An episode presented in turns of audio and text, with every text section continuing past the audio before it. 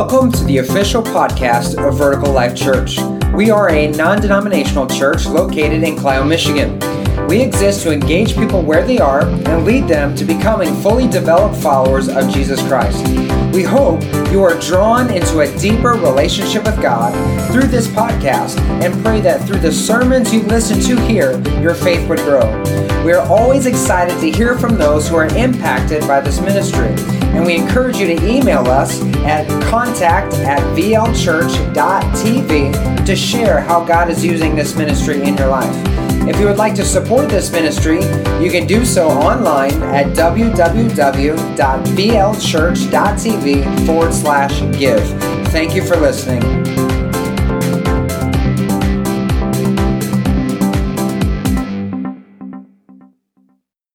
Anybody hungry yet?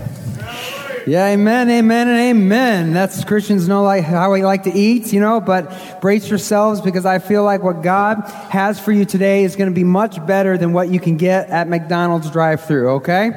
All right, amen right? You see, we started this series last week, Eat the Meat. The Word of God says that as Christians, as followers of Jesus, our faith in our relationship with God should continually grow. And so we need to stop just being satisfied with what is called the milk of the Word, which is just basic, you know, levels of Christianity and Christian thought and belief. And we need to go deeper into our relationship with God to move from milk to the solid meat of the Word, to the deep things of God.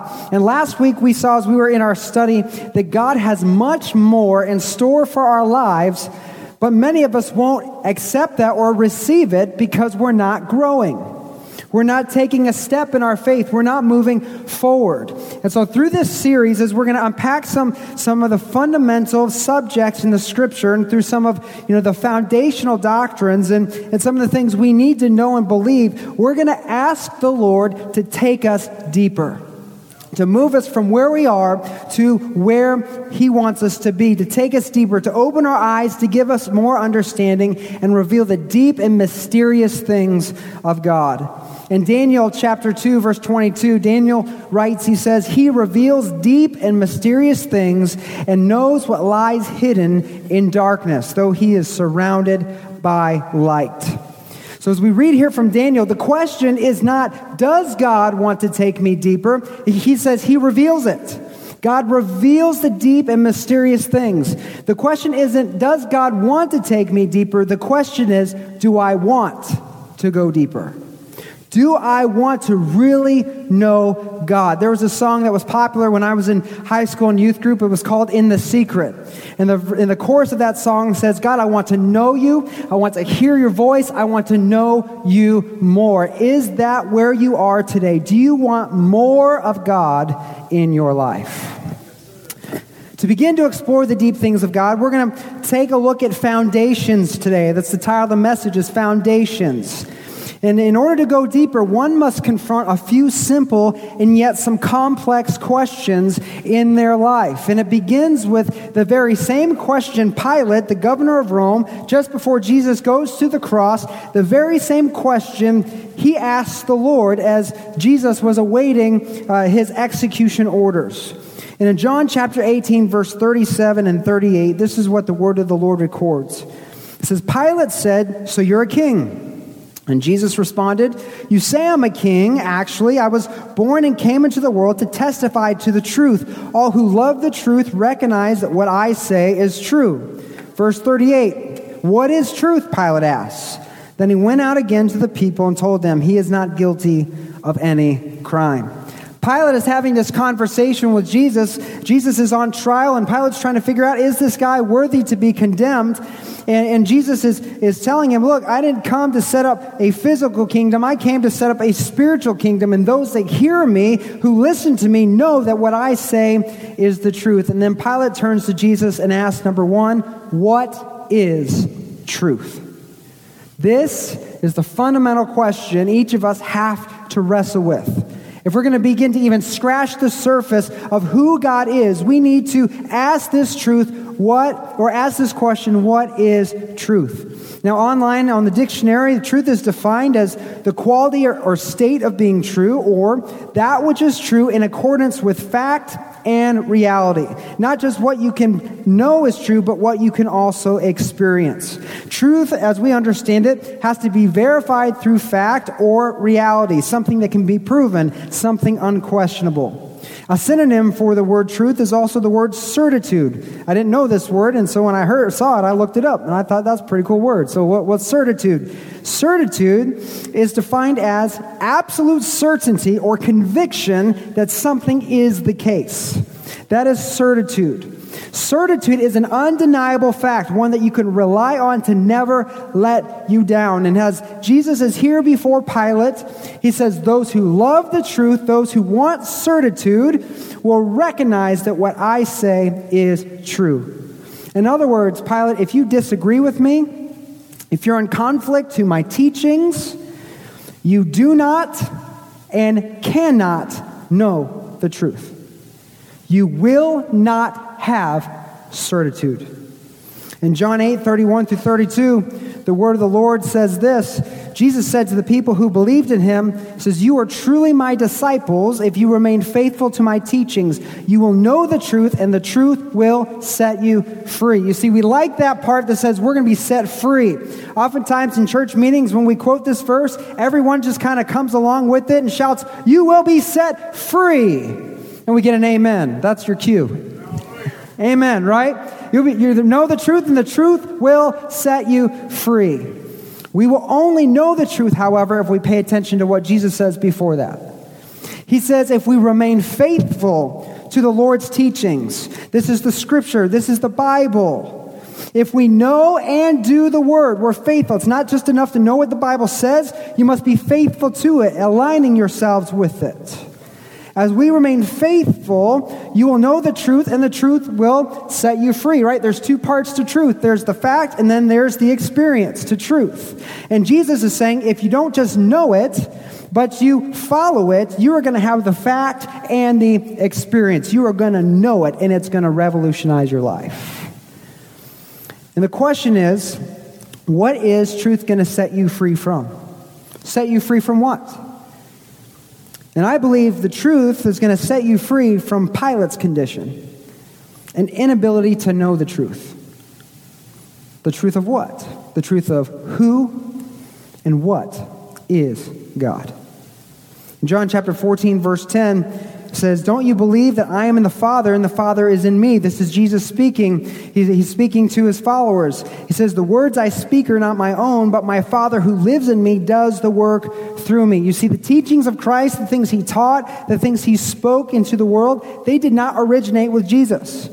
They weren't things that he came up with on his own, but it was what his heavenly Father, the creator of all the world, the Lord of heaven's armies, it's what he communicated to Christ to then communicate to us. And Jesus said in John chapter 15, verse 4, He said, If you remain in me, I will remain in you. For a branch cannot produce fruit if it is severed from the vine, and you cannot be fruitful unless you remain in me. So, as we look at these two verses about the remaining in Christ and, and the Father being in Christ, if the Father, God, is in Christ, then that means I can know God personally. I can have a relationship with Him. Because if I can be in Christ and Christ is in me and then God is in Christ, that means God is in me. This is why Jesus said, Those who love the truth will recognize what I say is true, because they will know God. And because they know God, they will know Jesus is from God and taught the things of God because he himself is God. The foundation of life hinges on the fundamental question what is true. But the problem with this question is that if your foundation is not centered on Jesus or the teachings of Jesus, unless God intervenes in your life, like he did with Paul the Apostle on the road to Damascus, he was in the process of persecuting and killing Christians, and Jesus just shows up and bam, he becomes the greatest missionary of all time in a second. Unless God intervenes in your life like Paul, if you don't know the truth, you will never know the truth. You will never know Jesus and the teachings of Christ if you are not uh, following and pursuing the teachings of Jesus, because you will never live in such a way where you can both understand and experience the truth. You must remain in the truth, and the truth will set you free, and that's centered on Christ. If your belief system, if your idea of truth is not centered on Jesus, what you'll have is a false truth or a partial truth. It'll be a relative truth, like what we see in the world where everything is equal and there's no real sense of right and wrong or up or down or left or right. In Hebrews chapter 11, verse 6, the Bible says this it says, It's impossible to please God without faith. Anyone who wants to come to him must believe that God exists and that he rewards those who sincerely seek him. The first foundation for truth begins with believing God exists. Without that foundation, the truth will be hidden from you because it will not lead you to Christ. You'll operate on a false sense of security in the world. Truth begins with God, is revealed by God, and only those who listen and believe will have the truth revealed to them. So, what is truth? What is the truth to you today? Is it the teachings of Jesus or is it something else? Because that alone will determine whether you can move from milk to meat in your relationship and understanding of God. First question is, what is truth? The second foundational question today is then, what is God?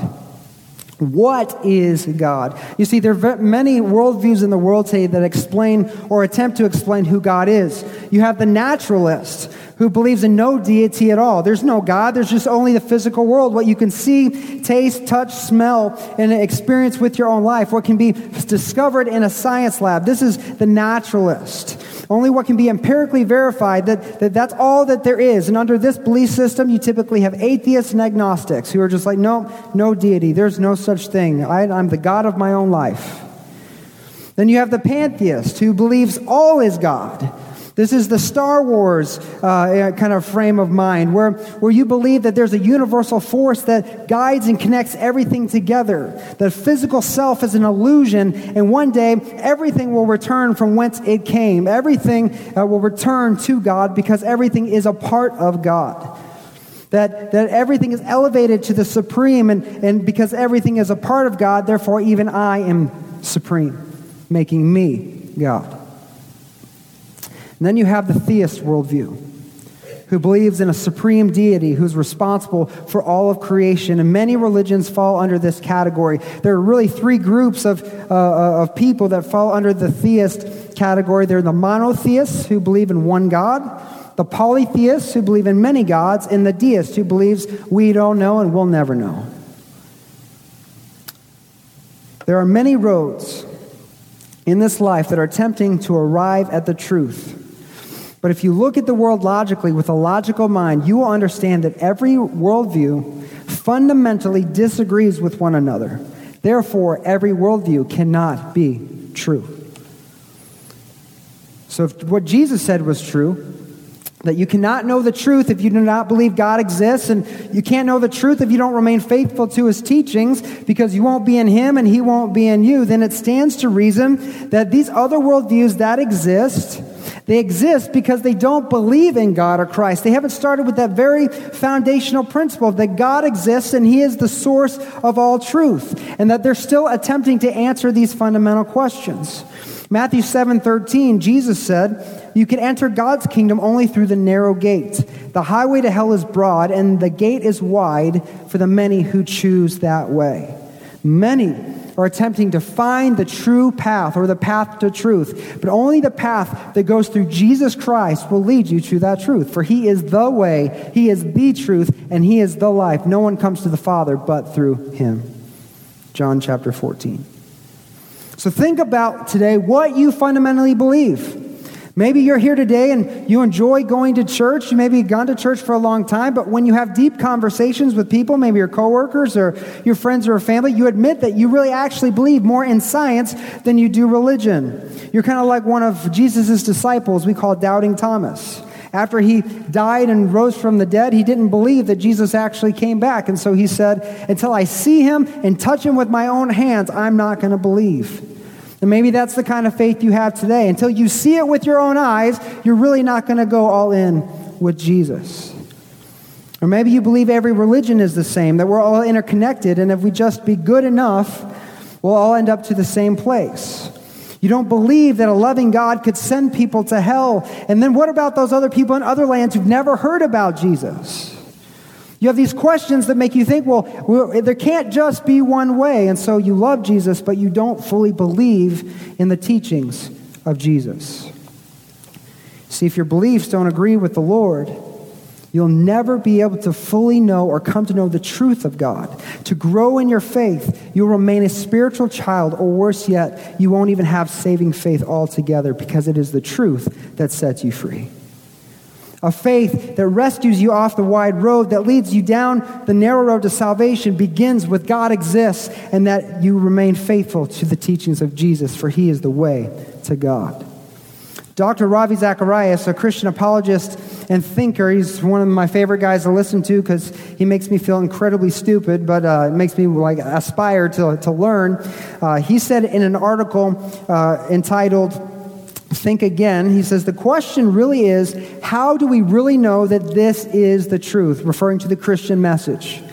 He said, Whether Hitler or Hugh Hefner, religious or irreligious, everyone has a worldview. A worldview basically offers answers to four necessary questions origin, meaning, morality, and destiny. In turn, these answers must correspondingly be correspondingly true on particular questions, and as a whole, all answers put together must be coherent. Taking it a step further, the three tests for truth must be applied to any worldview logical consistency, empirical adequacy, and experiential relevance.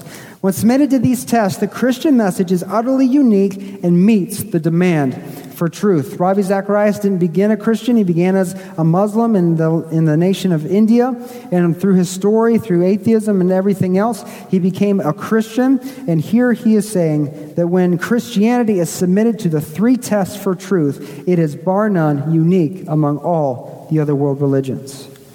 When looking at the four fundamental questions he points out of origin, meaning, morality, and destiny, and measuring these up to the teachings of Christ against logical consistency, does Jesus contradict himself? To empirical adequacy, is there physical evidence? Is there evidence that what Jesus is saying is true? And experiential relevance, what we find is that one, Jesus never contradicts himself. The message is consistent from Genesis to Revelation. Two, there's empirical or, or, there's empirical adequacy. There is more evidence through the manuscripts and the findings of secular and non-secular writings in history to prove the existence of Christ and the validity of the claims of the Bible than many most or many notoriety characters of history. We have more documents that show evidence to claim the scriptures than we do many of the historical figures we do in all of world history. There's a wealth of empirical adequacy. And then there's experiential relevance. What happens to the experience of those who embrace Jesus? What we find is that those who embrace Jesus, those who are open to the truth of who God is, what He's done, and through faith, we see them transformed into powerful agents of His grace. We see lives, lives transformed. There's a great transformation that happens in those who say to God, I believe, I trust, I receive, and I surrender. You see, Christianity is not a system of conformance, but a relationship with the divine that opens the eyes of the blind to see the reality behind the reality a reality that science cannot measure and time will never outlast. You see, there's more to this physical world. There's a spiritual world, a spiritual world that influences and affects everything that we see. And you're never going to come to this understanding fully until first you believe in God. And second, you fear that God. You fear the Lord. Psalm 110 or 111 verse 10 says, The fear of the Lord is the foundation of true wisdom. All who obey his commands will grow in wisdom. Praise him forever. Proverbs 1 7 says, Fear of the Lord is the foundation of true knowledge, but fools despise wisdom and discipline.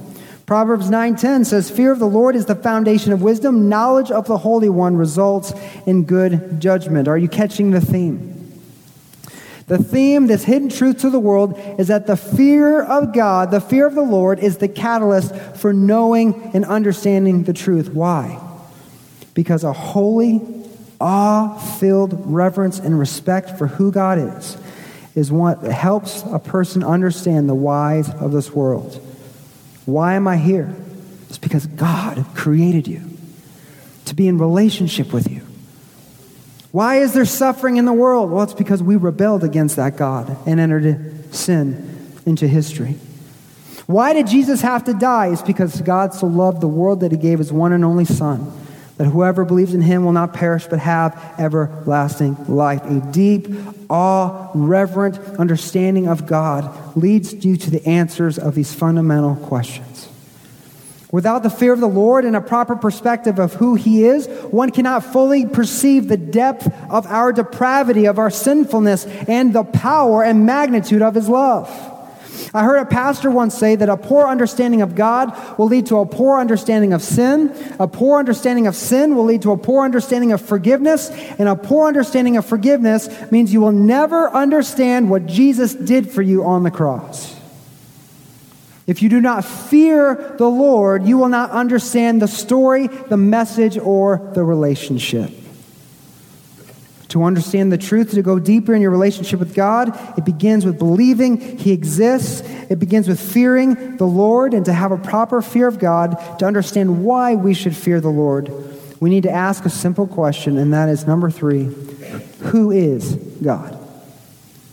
What is truth? What is God? And now, who is God?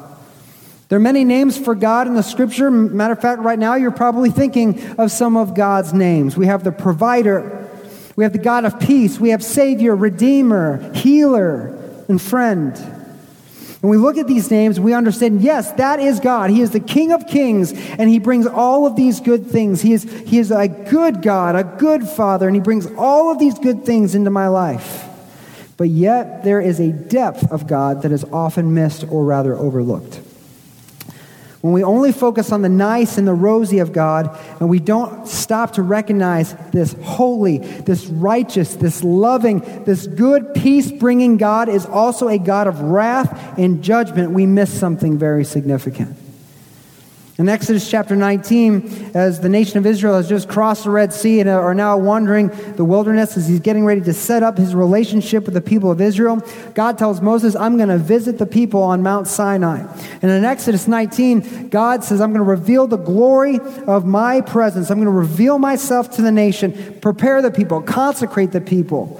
But don't let them come up on the mountain because when I show up, if they cross the boundary, they're going to die. They're not going to be able to survive.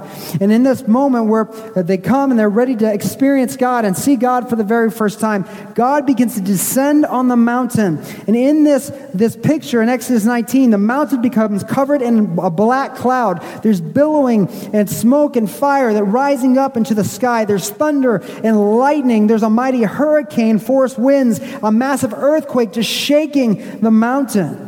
And as I read this description of the presence of God and God's glory revealed, I think of the devastating power of Hurricane Harvey and Irma that just rocked uh, the southern part of the United States and, and those islands and nearby countries. I think about the earthquake that recently hit Mexico, and I believe the, the death toll is up to nearly 300, and just a few days ago, the rescue effort was still underway. Yet, just thinking of one portion, the hurricane, or even adding in that hurricane or that earthquake, that is only a portion of the description that we see that's happening at once on Mount Sinai when the glory of God shows up. Imagine standing there with the nation of Israel and seeing such a terrible sight. Imagine that.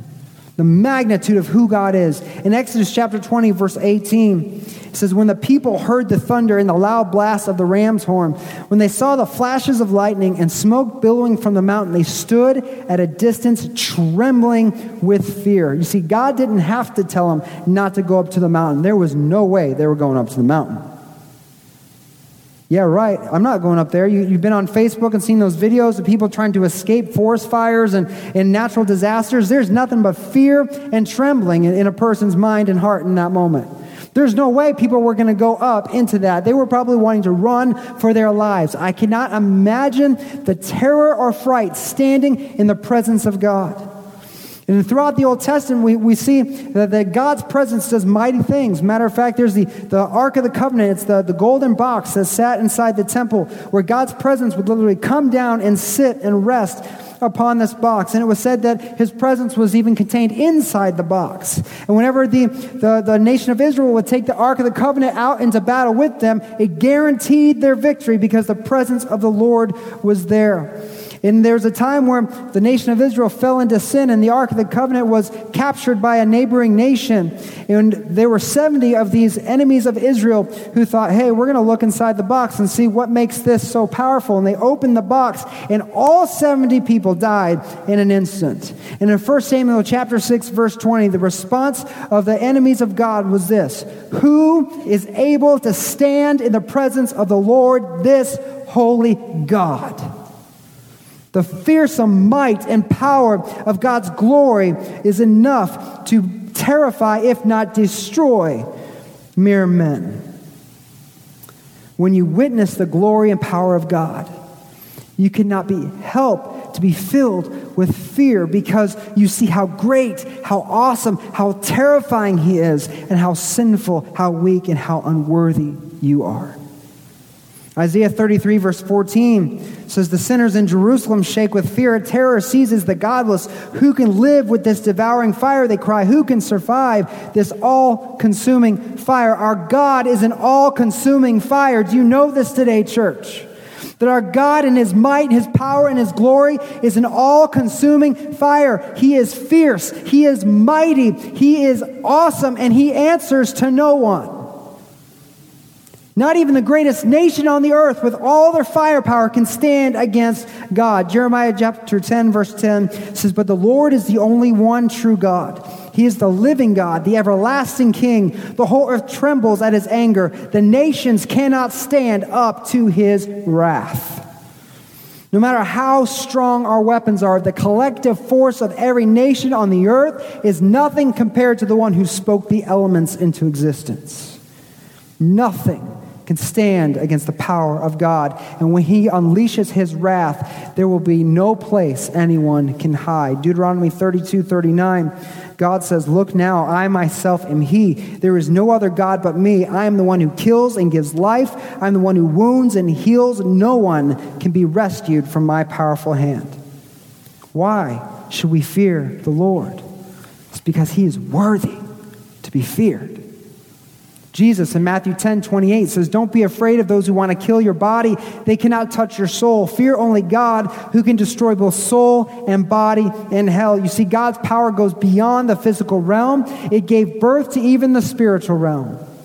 God is Lord over heaven and hell. He holds the keys to all existence. God's holiness and his justice makes him intolerable to sin, and he is poised and ready to cast all rebellious and sinful people into judgment. Revelation 14, 9 through 11, talking about the last days when God finally says, Enough is enough. I'm going to purge this world of sin once and for all. He begins to cast the rebellious into hell.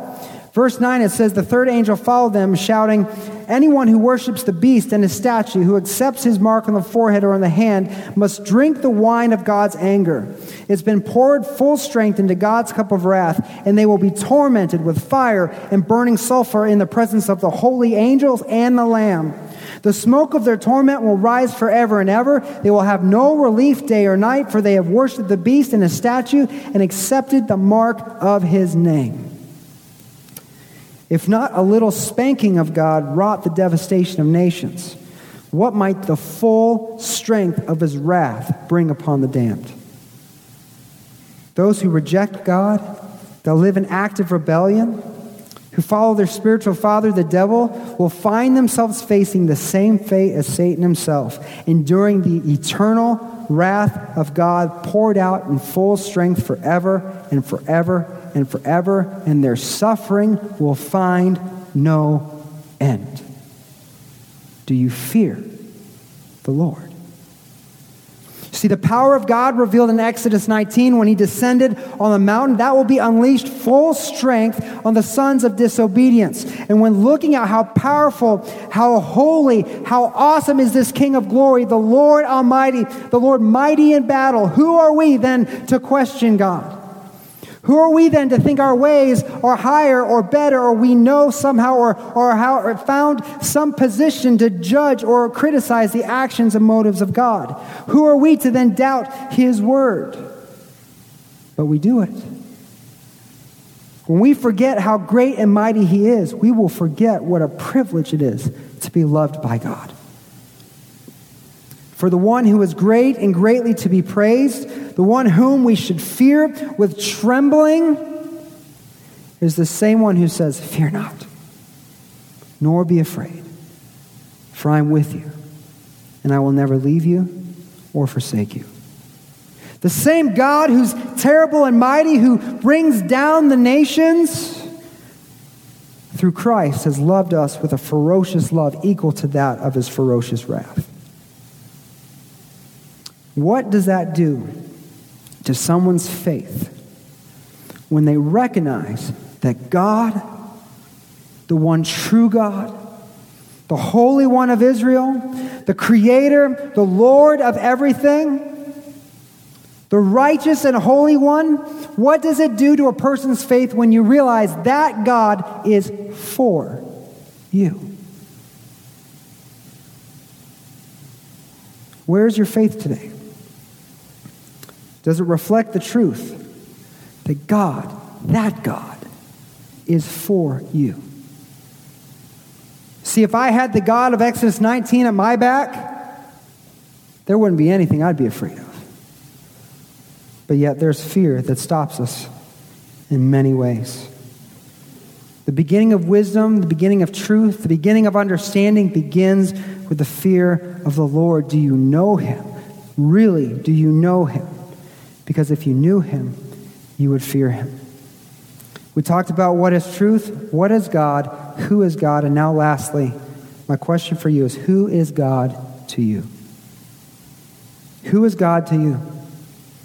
Maybe you're the naturalist, you're the doubting Thomas, you're in search of the truth, but you continually find dead ends and end roads because of the ever changing opinions of this culture. Science is your God, but yet you continue to be unfulfilled because once they come up with the be all end all, five years later they decide that was wrong and they go another direction. The first step for you is to believe, believe that God exists and begin searching for Him the way you've been searching for meaning in this world with all your heart, soul, mind, and strength. Today, God needs to shift from being a mythological character in your life to being your heavenly Father. For that is where the true quest for truth begins. Maybe you're the pantheist and Historically, you don't like to put labels on things and beliefs. You believe all roads just lead to the same place, and you call yourself a Christian just because that's what kind of church you go to, but you don't put a whole lot of stock in that. Today, if you want to know the truth and go deeper in your understanding, you need to commit and come into agreement that Jesus is the way, the truth, and the life, and that no one comes to the Father except through him. Jesus needs to become your God, your only God today. And until you are faithful to his teachings, you will not know the truth. But if you come in line with his teachings, you will know the truth, and the truth will open your eyes and set you free. Maybe you're the theist. You believe in God. You trust in Jesus, but yet non existent in your faith journey is the fear of the Lord. You've kind of acquired this irreverent faith built on God's grace, but not on the fear of God. You've not really felt that need to repent or change because you feel God just accepts you the way you are. When the reality is that God is not tolerant of sin, and without repentance, without turning from your sin and trusting in Jesus, you cannot have the assurance of salvation. Today, you need to begin with the reality of who God is. Let that sink deep down into your heart to build a healthy fear, a fear that moves you to walk in repentance and truly appreciate what He did for you on the cross. And then, after you bow to God in fear and trembling, in repentance of your sin, you can then rise in great faith, knowing that the mighty one of Israel is for you and whoever is for you, if God is for you, nothing can be against you. Maybe that's you today. You have historically had an insecurity in your faith because you haven't feared the Lord. Think about the great men and women of faith in the days of old. Think about Elijah. How could Elijah call down fire from heaven? How could Moses stand there with the staff raised and see the seas part? I tell you how they knew God was for them. And today you can ask God, God, reveal yourself to me. Give me a healthy fear to fuel my faith so that I can know without a doubt that my God is with me and for me and nothing can be against me. I want to close today with this final word from Peter in 2 Peter chapter 1 verses 1 through 8. Says this is the letter from Simon Peter, a slave and apostle of Christ Jesus. I'm writing to you who share the same precious faith we have. This faith was given to you because of the justice and fairness of Jesus Christ, our God and Savior. May God give you more and more grace and peace as you grow in your knowledge of God and as Jesus our Lord. By his divine power, God has given us everything we need for living a godly life. We have received all of this by coming to know him, the one who called us to himself by means of his marvelous glory and excellence. And because of his glory and excellence, he has given us great and precious promises. These promises that enable you to share his divine nature and escape the world's corruption caused by human desires. In view of all this, make every effort to respond to God's promises. Supplement your faith with a generous provision of moral excellence, moral excellence with knowledge, knowledge with self control, self control with patient endurance, patient endurance with godliness, and godliness with brotherly affection. Brotherly affection with love for everyone. The more you grow like this, the more productive and useful you will be in your knowledge of the Lord Jesus Christ. Paul says, the more you grow like this, the more productive you'll be in your knowledge of the Lord. Do you want to know the truth? Do you want to go deeper? Do you want your faith to grow and your understanding to grow? Do you want to move from milk to meat? Then it begins with what is truth? What is God? Who is God? And who is God to you? And when these things are in alignment with the truth of the Word of God, Peter says, then at that point, make every effort. Make every effort to respond to God's promises.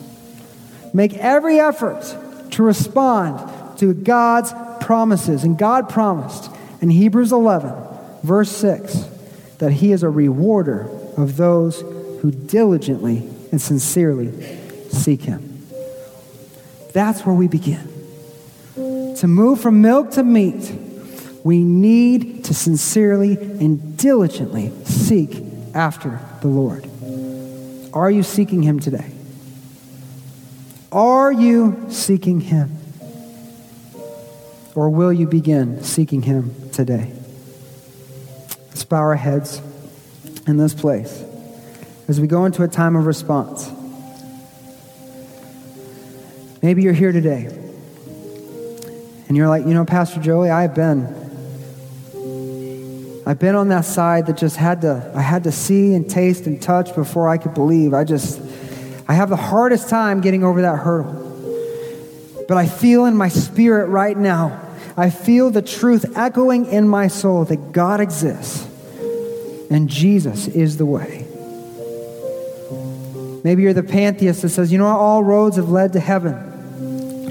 You just got to be a good person, and, and then everything will wash out when you get to the other side. But today, in your heart, you know in your heart that there is a God to be feared.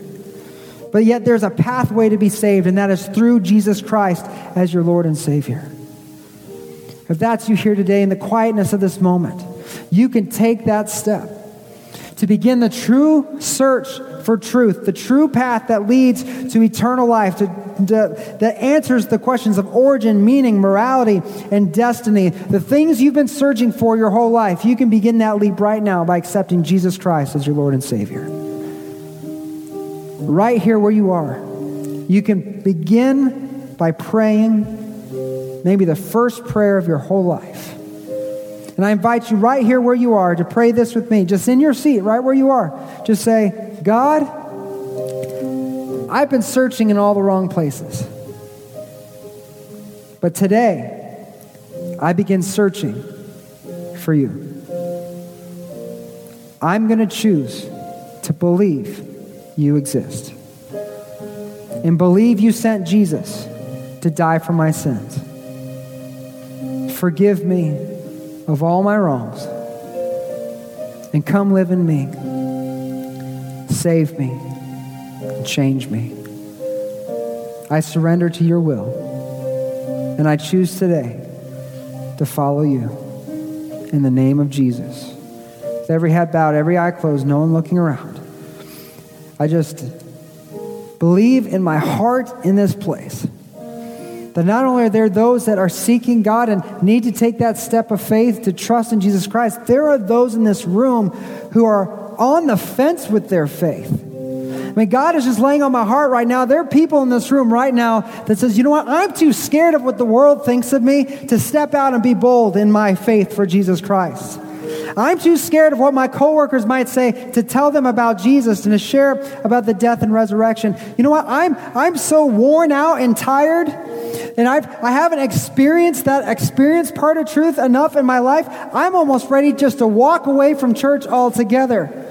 I get the word says it's true, but I've yet to experience that. And I'm on the fence. And I believe the Spirit of God is just telling me deep in my heart right now, you need to begin to seek the Lord. You need to allow the fear of God to rise up in your heart and recognize who is for you. You're spiritually dry because you're seeking all the wrong places. You're reading the self help books. You're numbing your mind with TV and entertainment. You're drinking yourself into a stupor. You're eating yourself into an early grave, but you're not seeking the Lord. And God wants to transform your life and your faith. God wants to come alive. He wants to fill you so powerfully with the Holy Spirit. You begin to hear His voice. You begin to see Him move. He begins to use you to be a miracle maker in somebody's life, to give you the evidence of what the truth declares in the Word of God. God has more for you, but it begins with seeking the Lord. It begins with a fear of saying, God, I'm sorry. I've been trying to be God in my own life. Today, I'm laying that down and I'm going to seek you. There is no one higher than our God. There is no one greater than you. And there's nothing in my life or my circumstance that engulfs the magnitude and power of what you can do in my life. I trust you today with all that I am. I'm going to determine today in my life to begin seeking you. I'm going to get on my hands and knees every day. And when the world tries to pull me another direction, I'm going to say, No, I'm going to go spend time with my Father. And I'm going to continue to seek you until I see miracles happen in my life. That's you here today, but when we stand, you leave your seat and you come down and lay yourself down at the feet of Jesus. You lay yourself down and say, God, I'm tired of running everywhere else. Today, I'm going to seek you. I'm tired of having a weak, anemic faith that produces no evidence and experience in my life. Today, I'm going to seek you. God, I'm tired of being on the fence and feeling ready to give up at any moments. Today, I'm going to seek you. Father, I just pray for the church today. I pray for Vertical Life Church. I pray against every spiritual opposition that can come against us now. God, I plead the blood of Christ in this place. God, that there be no no doubt that your voice is loud and strong, that breed no doubt that you are mighty and moving. God, there's no doubt that you are for us. God, I pray now in the name of Jesus, the church would rise and respond and begin to seek you. God, you promised in your word if we turn from our sinful ways and seek your face, that you're going to come and heal our land. And there's people here today that need healing in their bodies, that need healing in their relationships, that need healing in their homes. We need healing in our town, our city, our state, our country. God, healing Healing is needed everywhere around, and that begins by seeking the Lord. God, we stand and we pursue your promises now as a church in Jesus' name. Amen. Let's all stand together. Now's the time to respond. You respond to what God is laying on your heart.